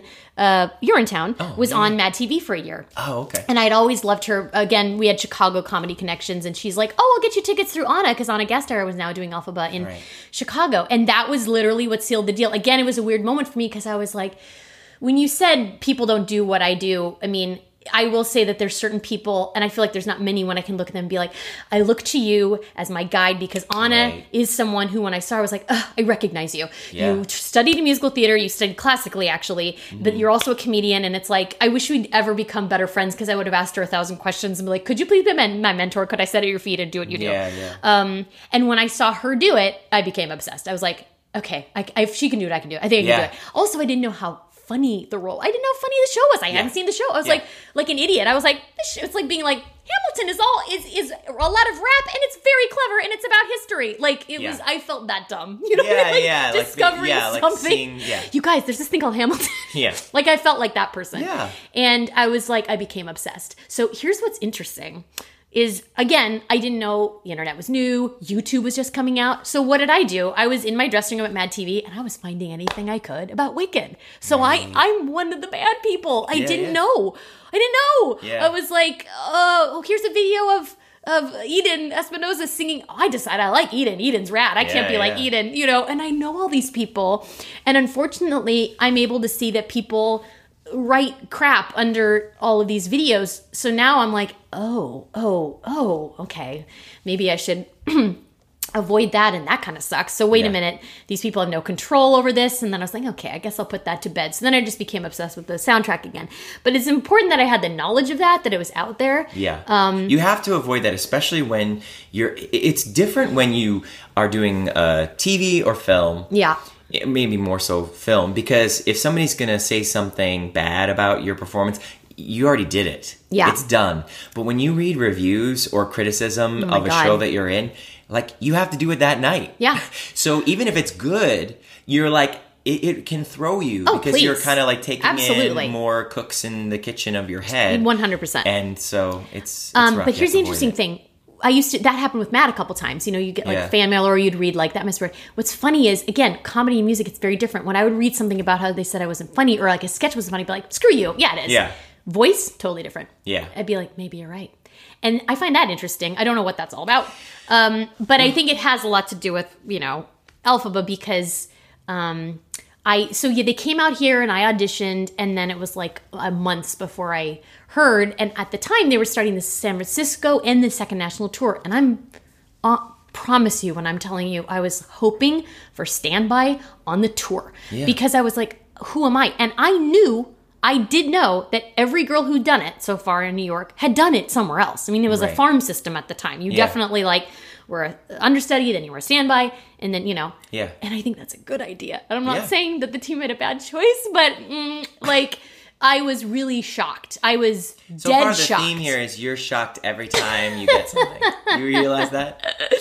Um, you know, the only thing I wasn't shocked about Marty's show. I will say that was the height of my confidence. You're I remember like, oh, being really nervous about the final audition, and I had a moment where I was like, "You got this." I was like, "You go in there." I was like, "You're gonna do your impressions." Like, who's doing Ellen right now? Yeah. you know. I was Yeah. like, I was like, "No, you're funny." Like Yeah. that was the one time I like snapped myself out of it, and I was like, "No, you got this." Yeah. Never to return again. That confidence. no, just kidding. Um, Well, I've had it at other times, but but. It it definitely was never as that was the height of It's it for rare sure. because I was in my intersects like element. yeah, I felt like I, I felt like there's nothing that I feel like I can't do when it comes to this job description. Yeah. And that's hard to find, you know? Um, Yeah. The only other thing, the only other job that was like that was Funny Girl, where I literally was like, okay, my whole life makes sense. You know what I mean? Oh, Funny Girl. So you Um, get you got Elphaba on Broadway. I got about And that- Broadway. and you were shocked Which again, I was shocked by that. And what's funny is I just left Mad TV because it was um, I was supposed to do like six more episodes, and they had a shortened, truncated season, which we later realized it was because they were going to cancel them. I got Wicked. I remember my friends like Ike was like, "What? You, what you like? No." They were like, "Are you kidding me?" And we were freaking out. And then like two weeks later, my friends who were still on Mad called me. They're like, "Yeah, we're at this restaurant. If you want to come, um, we just got uh, canceled." They're like, so people were like, "Hey, is there like a how about a monkey? Could I play one of them uh, flying monkey gigs? Like, can you can you get?" Because I felt like a, a real genius. I was like, "Oof, got out of that in time. Yeah. I'm gonna jump into this. Um, but what was a little weird about it is, um, and who knows, maybe this will seem like an excuse, but I I. I immediately, it's that thing where, like, I don't know that I ever sang it for the first few months with as much confidence as I did in my audition. Because, again, until thoughts come in here, until outside story comes in, you're fine. And then all of a sudden, if a story comes in, like, I'm the first person to do this on Broadway without having done it before, this is probably a mistake. Or, Sure. or I'd run into people at the, because now the LA company was here and I went there to train with, um, with the music director there. Okay. And people's reaction was, understandably surprised because it really was the first, you know, and I'm not saying this because I'm any great, I'm literally on record saying I thought it was shocking too. But they were like, whoa, you must be good. And so the second you say that to me, I'm like, oh, what if. I'm not? You know, it's pathetic. yeah. Um, and it was, it was different being in a stuffy room. All of a sudden, now I'm singing Wizard and I. It's Like, oh, it's not quite like when I was in that echoey audition room and I had adrenaline. And oh, now I'm feeling weird. And Oh, now. I'm listening to myself. And now I'm judging myself. Yeah. And also, you know, unfortunately, I had sort of a similar thing that happened back in college where all of a sudden, like, my voice is feeling funny and I have had acid reflux issues. Yeah. And I went in, this was like weeks before I was supposed to go. And I still again wonder if like I should have gone to a second doctor, but he's like, "Oh, it looks like you had some sort of a hemorrhage. Now it's healing, but you should not. You This should, is in college or should- before No, Wicked? this was literally happening right before I was supposed to I leave see. for New York to start rehearsals. I see. And I've never told anyone this, but who cares? I mean, it all worked out. But um, but but this was a very difficult way to start. He was like, you should probably go on vocal rest for two weeks. You know, you should probably you know delay your arrival in New York. And I was like, oh God, like I'm I'm damaged goods. Like I'm arriving. And again, it's so mental. Singing. Is so mental. Not only performing, but this is a this is a physical, physiological thing that you're doing, and especially if you're doing it eight times a week, the sports psychology that goes into it is very interesting. I mean, like Elphaba is the one time I did feel it was the one time this theater nerd felt close to being an athlete. Yeah. you know, because it is You are so mental. definitely an athlete. It is so mental. It's astonishing, and I just hadn't learned that yet. Because, Yeah. like, if you compare that to what I was doing in Marty's show, we were idiots running around being idiots. You know, there was Yeah, no yeah. discipline. There was no, No. I have to warm up. The warm up. This is a fun detail. Brooks Ashmanskas, his warm up was going down the stairs, going, "No," and I was like, "What is that?" He's like, "Do you really want to know?" He's like, "It's in Songs for a New World," which he was in. He's on the album. I know you suddenly, and he's like, "As long as I've got that, Oh my then I'm warmed up." I love I that love so that. much. Anyway, sorry, Brooks. Um, but um, but yeah, it was like I arrived nervous. Feeling I like arrived were scared, injured. and that is not the way to start a show. Yeah. And I had myself convinced that, and then on top of it, I had to fly back um, three days before. This was already set before I got um, Wicked. I was in this. Judd Apatow movie called Funny People. Please don't look it up. Please don't look up the scene. You won't even be able to find me. You won't even realize that it's me. You would be shocked. Okay. Um, not proud of it. Uh, but uh, it, it, it, was became one thing. It started off as one thing, as an extra bit, and became. Uh, what I'm saying is, there's a scene in there that was not in the script initially that I kind of just had to end up doing. I see. Uh, I- like I'm not naked or anything, but it is a it's a sexy with Adam Sandler that my husband to this day doesn't let me uh, live down because it's uh, crazy. Okay. Um, and I had to fly back to shoot one tiny scene. And I remember it was like three in the morning. And Judd was literally like, Hey, you're starting on Broadway soon. I should get you home. And I was like, haha, yeah. Fully got a cold on the way back. I knew I was going to get sick. Yeah. So I was like sick. I had a cold. Yeah. You know, on the first day. And I remember, you know, you Now, get, wait, you get just you your put in. You were, but you you get your put in. But if you were sick, you can say, "I'm sick." No, it was just a cold. Forget it. It wasn't, an, I wasn't going to not do it. The And again- tower's down. Let's keep the show going. Exactly. Well, and here's the other thing is that now I'd say that because I've since done it on tour and realized there's no gold medal for pushing But, yourself. but But I the understudy know. who was like, love to 100%. Guess what? for They won't notice. Um, no, I didn't know But any you, of that. I, I know you have like this certain. But- you don't want to look weak either. You don't want like it's when you're getting the job. You're like, No. oh, I got. and I'll tell you again, this began this confusing thing of now I'm seen as I, I will share again. I shouldn't have seen this, but this was the last time that I read a Mm. message board. And I'm sorry, but it's too funny, so I'm glad I did. But they were they there were some fans that were like, "This is ridiculous! You're already stunt casting Elphaba, like they put a TV star on." And someone rushed to my defense and was like, "Whoa, Nicole Parker is not a TV celebrity." And I was like, "Okay, I mean, thanks, but Okay, that's an it interesting way to so defend me.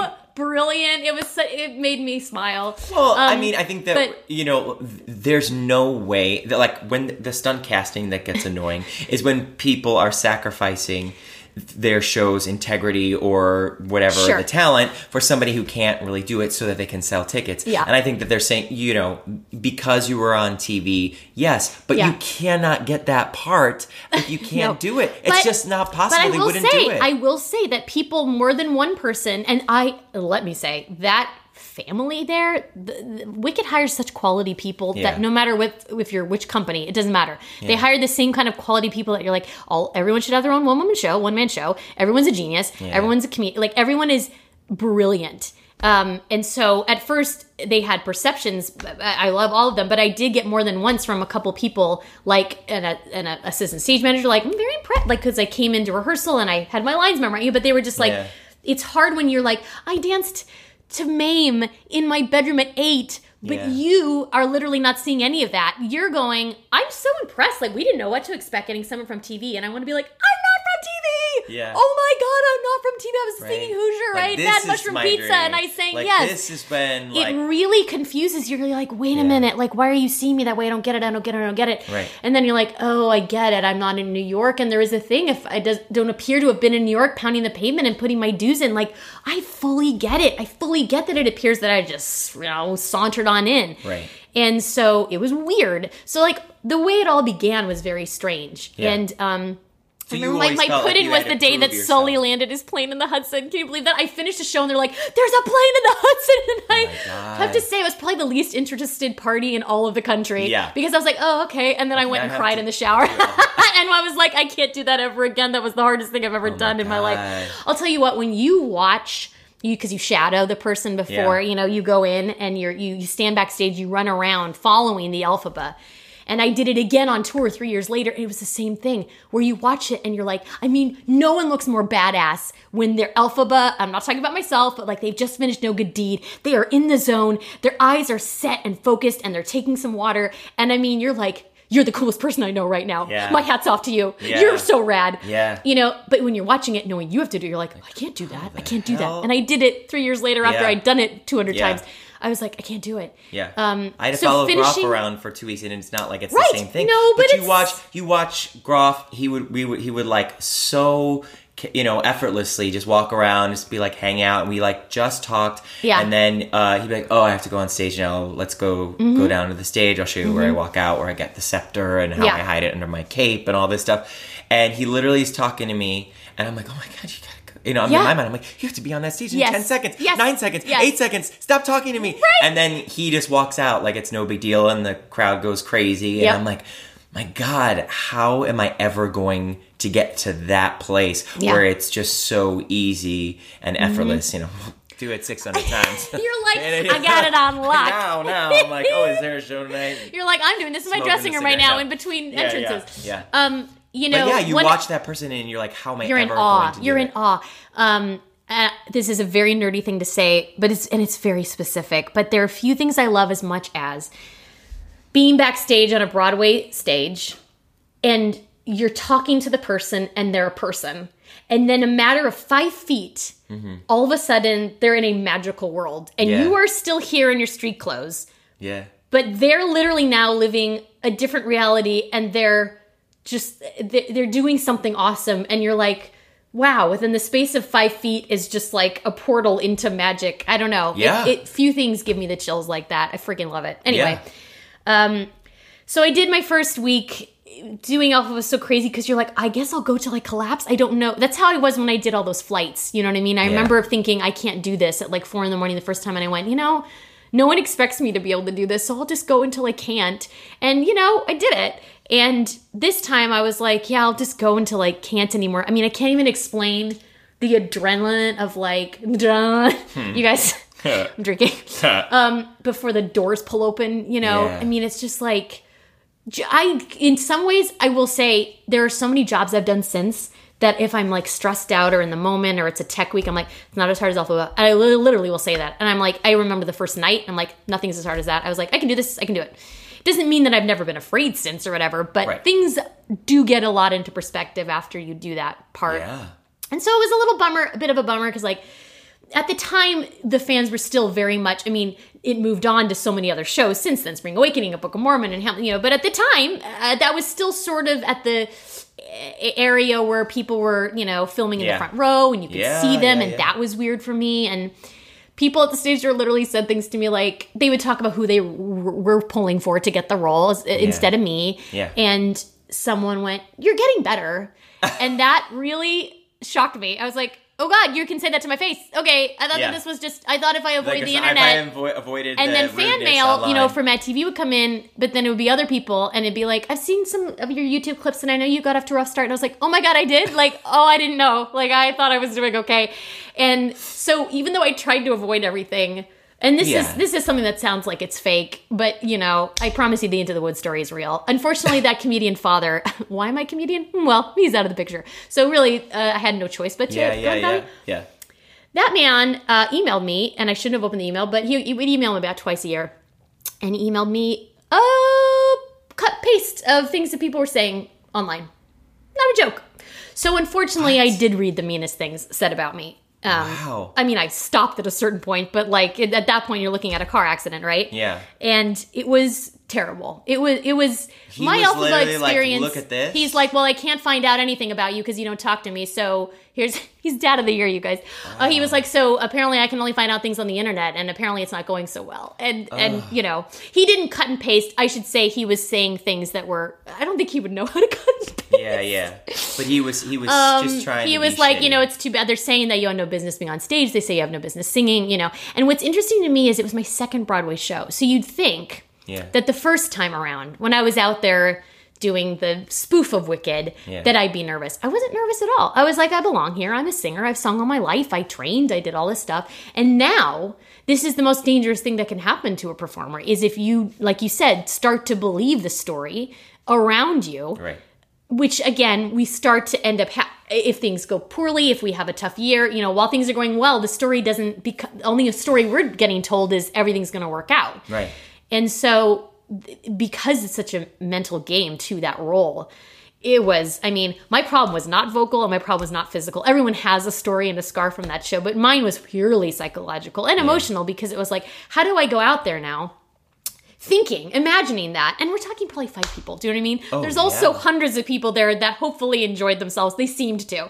But, you know, we only care about those five people or those imaginary people What I've without also faces. learned, like, look, if if there's an issue with you as a performer, you don't get to come back the next week, and not because of the audience, because Yeah. of the people in charge. Yeah. And so you kind of have to just put You your trust- that's in right, the, the people who put you there. created the damn That's thing. right, that's right. And they know Yeah, yeah. what is working and what's not. That's right. That's And- why when I say, why did they put me in at their, well, they Yeah. knew better than I did. Yeah, and and also you know the, the, what you're talking about those two the difference between Little Me and between Elphaba is. Oh, Fame Becomes Me. Oh, no, Oh, I'm sorry- I'm I so know, sorry. but Little Fame Me is a better Me. name. It So was supposed sorry. to be called If I'd Saved, I had wouldn't be here, which is ten times better title. But they went with Fame Becomes Me. Anyways, So sorry, Fame Oh Becomes no, Me. no, it's all right. So, um, the the difference between those is that you were creating the thing with your friends. Oh, that is a huge doing it, difference. Of and course. you're stepping into something that people take as Bible, as What? like Yes, 100%. like sacred material. Yes. and so And you know, you are compared to. I feel like if you, it was a. Di- sorry, I totally interrupted you. no, no, it's fine. I'm just saying that's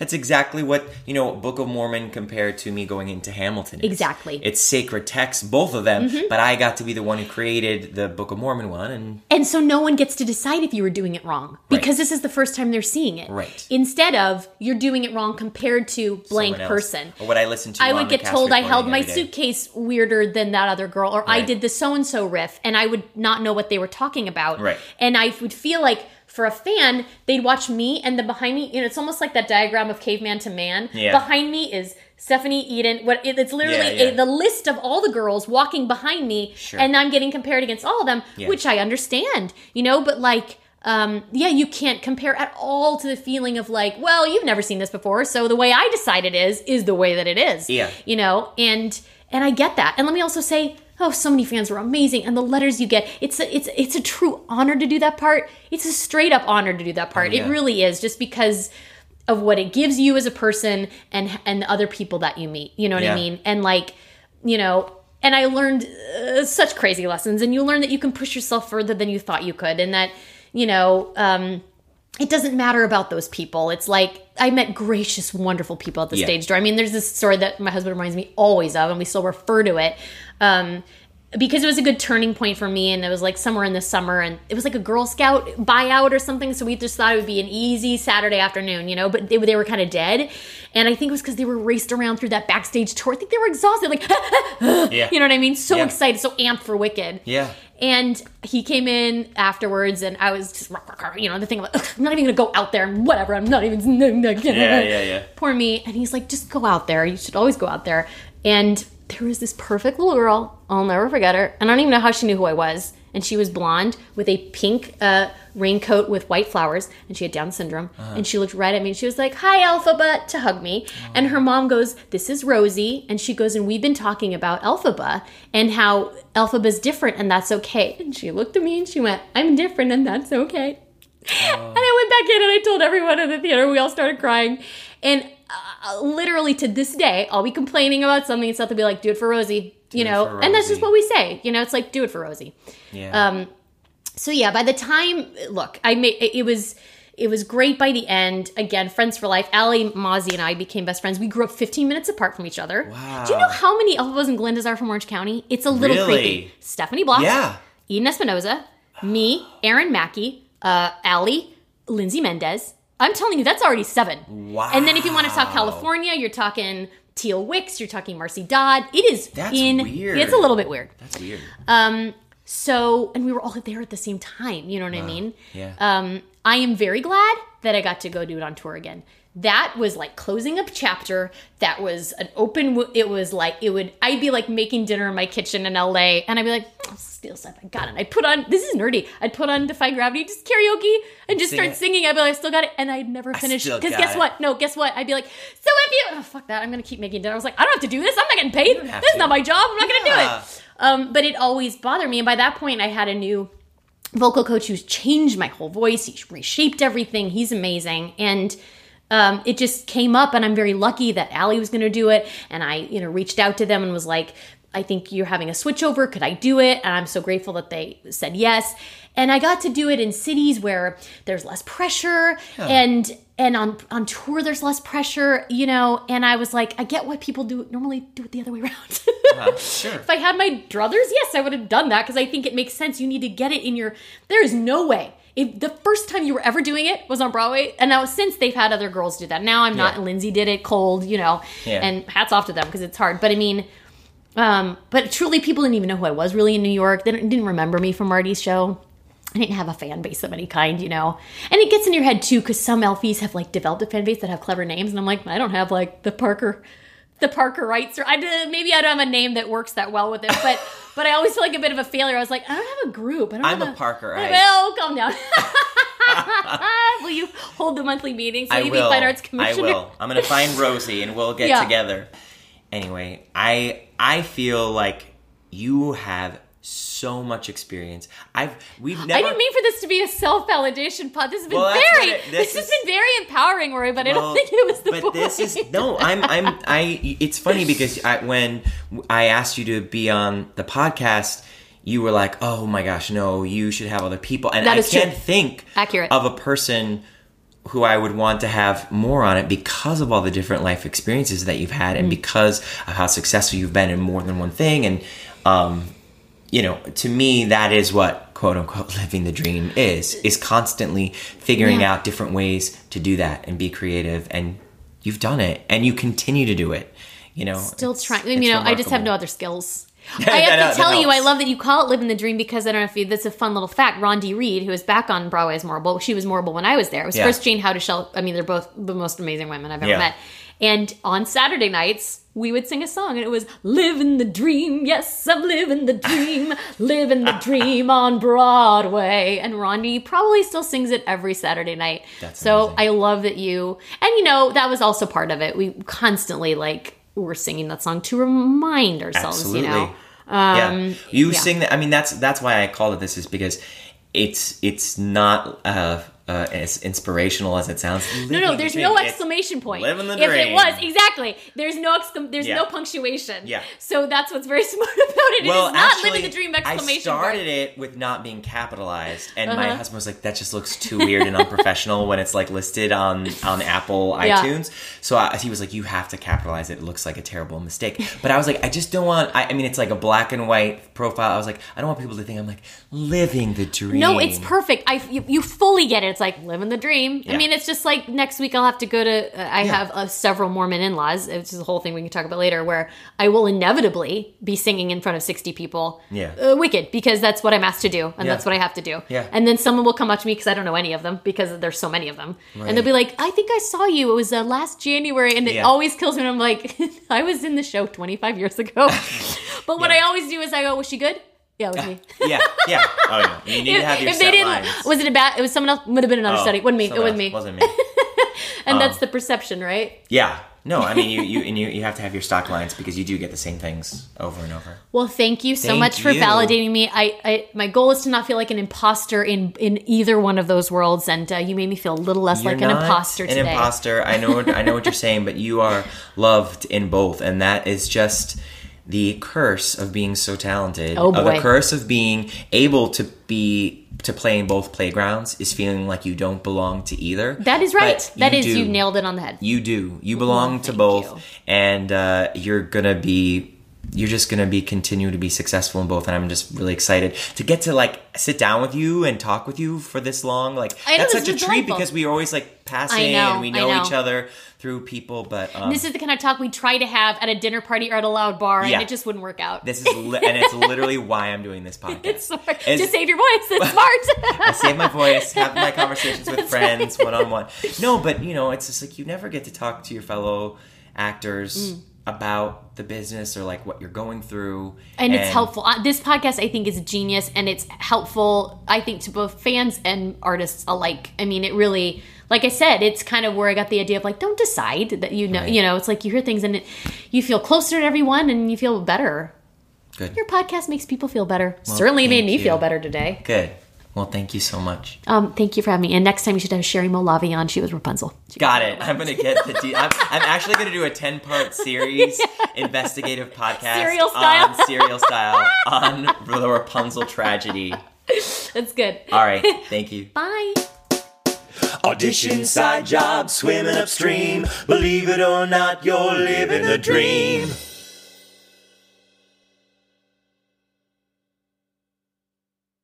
Have you ever wondered how your favorite performer actually feels? Well, here's your chance. Welcome to The Quiet Part Out Loud with me, Bobby Steggert, Broadway actor and now a therapist to a whole host of Broadway creatives.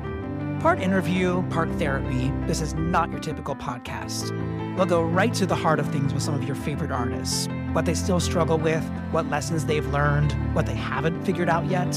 There is enormous power in saying the quiet part out loud. Are you listening?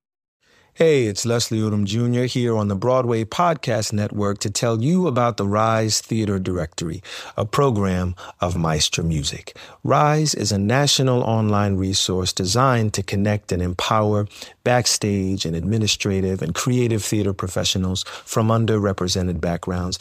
If you work or aspire to work in the theater community, this can help you find your next project. And if you hire theater professionals, search the Rise Theater Directory to find your next team. Create your profile now and get more information by visiting risetheatre.org. That's theater with an R E R I S E T H E A T R E dot org because only together we rise.